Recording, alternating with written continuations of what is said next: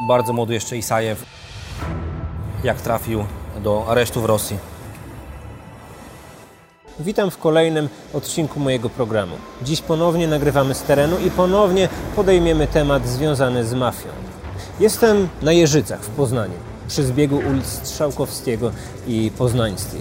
Tutaj, a dokładnie po drugiej stronie ulicy, 23 lata temu, 21 lipca 1997 roku, około godziny 19, rozległy się strzały.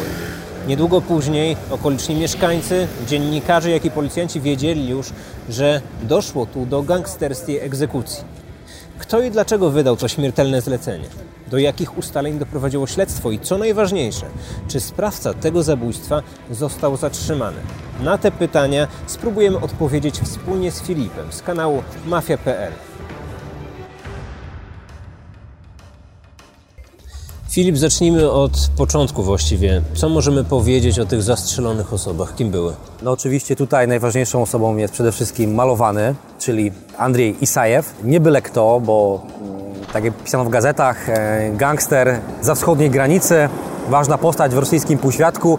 E, To jest moim zdaniem duże niedopowiedzenie, bo malowany w 1992 roku został mianowany na wora w zakonie, czyli inaczej złodzieja w prawie. Jest to elitarne grono rosyjskich kryminalistów, które przez to, że posiadają własne zasady, e, obrzędy, rytuałów wstąpienia, bardziej przypominają swoją, e, swoją strukturą e, włoską mafię niż takie gangi, jak chociażby w Polsce. Więc to już tutaj sprawia, że jego postać jest taka wręcz, powiedzmy, jeżeli chodzi o tamte czasy, taka wręcz mistyczna. Tym bardziej, że mówiło się, że po tej śmierci skończyła się pewna epoka w mafii rosyjskiej. Cały czas mówimy malowany, malowany. Ten pseudonim pojawiał się też w mediach. Y, Skąd w ogóle jest ta ksywa? Andrzej Isajew jako nastolatek właściwie trafił już do, do więzienia, gdzie odsiadywał wyroki za napady. No i tam pokrył swoje ciało tatuażami. Jego rosyjska wersja przezwiska to pisany, czyli właśnie na po polsku malowany. Miało to być nawiązanie właśnie do jego tatuaży. Choć słyszałem ostatnio jeszcze inną wersję, że e, być może ten pseudonim wziął się od tego, że kradł ikony i e, słowo malowany miało też nawiązywać do tych ikon. Filip, czy wiemy, co malowany oraz ten jego towarzysz robili w tym miejscu? Tutaj w okolicy znajdował się serwis montujący sprzęt car audio. Malowany ze swoim przewodnikiem poznańskim, 24-letnim Robertem S. Przyjechali e, do tego serwisu. Samochód malowanego znajdował się dokładnie z naszymi plecami, był zaparkowany w tym miejscu. No i tutaj spędzali czas już od godziny 15. E, Przez kilka godzin przebywali właśnie w okolicach tego, tego serwisu. Jak widzimy, bardzo ruchliwa ulica, wiele pojazdów, wiele ludzi. E, No zgadza się, ale być może był to e, nawet sprzyjający aspekt dla zabójców. Jak widzimy, duży ruch, e, mogli wtopić się w tłum, przyjechać, zrobić swoje i szybko odjechać. Zbieg ulic Poznańskiej, Strzałkowskiego i Mylnej znajduje się w zachodniej części Poznania, nieco ponad 2 km od Starego Rynku i centrum miasta. Zbrodnia miała miejsce tuż obok Komendy Wojewódzkiej Policji. Te dwa punkty dzieli 350 metrów.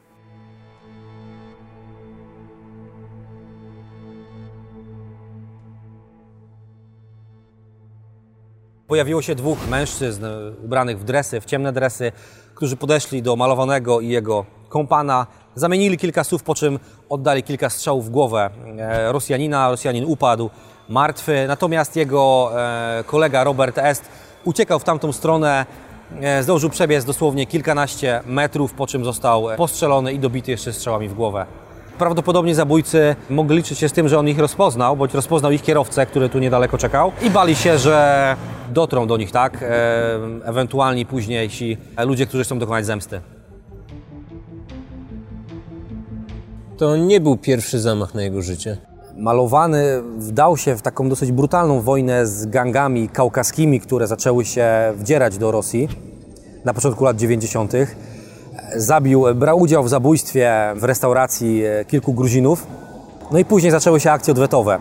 Za pierwszym razem uratowała go kamizelka kuloodporna, kiedy to zabójca zaczaił się pod jego domem. Za drugim razem wysłano snajpera z, z karabinem snajperskim i tutaj e, jego e, osobę zasłonił e, własną piersią ochroniarz, który zginął. Natomiast malowany ucierpiał również w tym zamachu A kiedy wrócił do zdrowia, e, natychmiast został po raz kolejny zaatakowany, podłożono bombę pod jego samochodem i jego kolejny ochroniarz, który otwierał mu drzwi, po eksplozji również zginął, także dwóch ochroniarzy oddało za niego życie. Natomiast w Rosji nie udało się go zabić, a udało się to kilkaset metrów od nas, czyli e, na Jeżyckiej ulicy. Mogłoby się wydawać, że on tutaj w Poznaniu czuł się bezpiecznie, bo nie miał na sobie kamizelki, nie miał przy sobie broni, była w samochodzie. E, czy on nie obawiał się tutaj o swoje życie? Prawdopodobnie brał pod uwagę to, że tutaj nie dosięgną go te gangi czeczeńskie, e, gangi kaukaskie. Czuł się, tu, czuł się tu bezpiecznie, czuł się pewnie mocny, bo znał swoją wartość i swoją pozycję w przestępczym półświadku. W Polsce nie było tak ważnych postaci w świecie szeroko pojętej mafii. Natomiast podczas zabójstwa świadkowie zeznali, że jeden z zamachowców przypominał wyglądem Turka bądź Gruzina. Więc można tutaj e, podłączyć ten wątek właśnie czeczeński, że jednak e, dorwano go na ulicach Poznania, gdy się tego nie spodziewał. Jednak jest to tylko jedna z hipotez, ponieważ e, poznańska policja nie miała żadnych informacji na temat malowanego. Czerpali ją z książki Bandycka Moskwa oraz z gazet. Wysłali nawet zapytanie na temat tej postaci do kolegów z Rosji, jednak tutaj był brak odzewu i, i musieli sobie radzić sami. I ten wątek czeczeński po prostu umarł.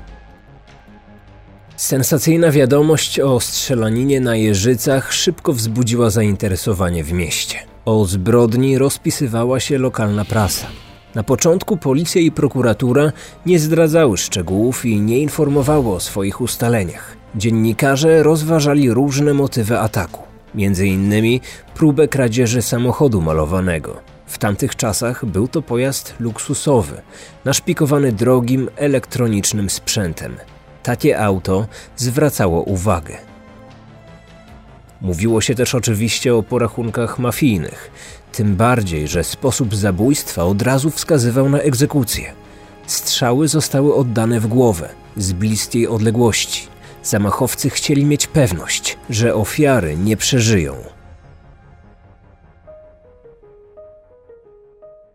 Poznań był takim miejscem autonomicznym na tej mapie Polski e, gangsterskiej lat 90.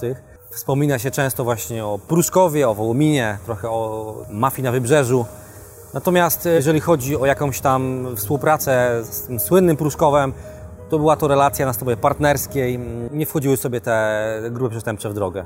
Jeżeli chodzi o Poznań, no, większych konsekwencji już właściwie tego zabójstwa nie było, ale możemy doszukiwać się w krótkim okresie mm, kolejnych e, zabójstw związanych z malowanym, które miały miejsce w Warszawie. Na początku lat 90. załatwiono te sprawy porachunki jeszcze w miarę honorowo, mniej krwawo. Później, e, gdy pojawiły się większe interesy, większe pieniądze, e, w odstawkę poszły stare złodziejskie zasady i i zaczęła się krew lać na, na ulicach. Do zamachu namalowanego doszło 100, może 200 metrów dalej, y, a my jesteśmy teraz na ulicy Kochanowskiego i wiemy, że najprawdopodobniej tą drogą uciekali sprawcy. Tak, na, y, na zabójców czekał y, ich trzeci wspólnik w beżowym Mercedesie, jak ustalono. No i według e, ustaleń właśnie tą drogą Kochanowskiego, przejeżdżając koło komendy wojewódzkiej, e, ci sprawcy uciekali, co może świadczyć albo o ich e, pewności siebie, albo o nieznajomości topografii miasta. Być może nie byli to poznaniacy nie wiedzieli, że będą przejeżdżali koło komendy i natrafią na, na policjantów, dlatego właśnie tą drogą uciekli. Dwa dni po ataku na Jeżycach w prasie pojawił się apel do mieszkańców Poznania i okolicy. Policja przekazała do mediów portret pamięciowy jednego z zamachowców. To dobrze zbudowany mężczyzna, niskiego wzrostu, przed czterdziestką. Za pomoc w ujęciu poszukiwanych wyznaczono nagrodę pieniężną.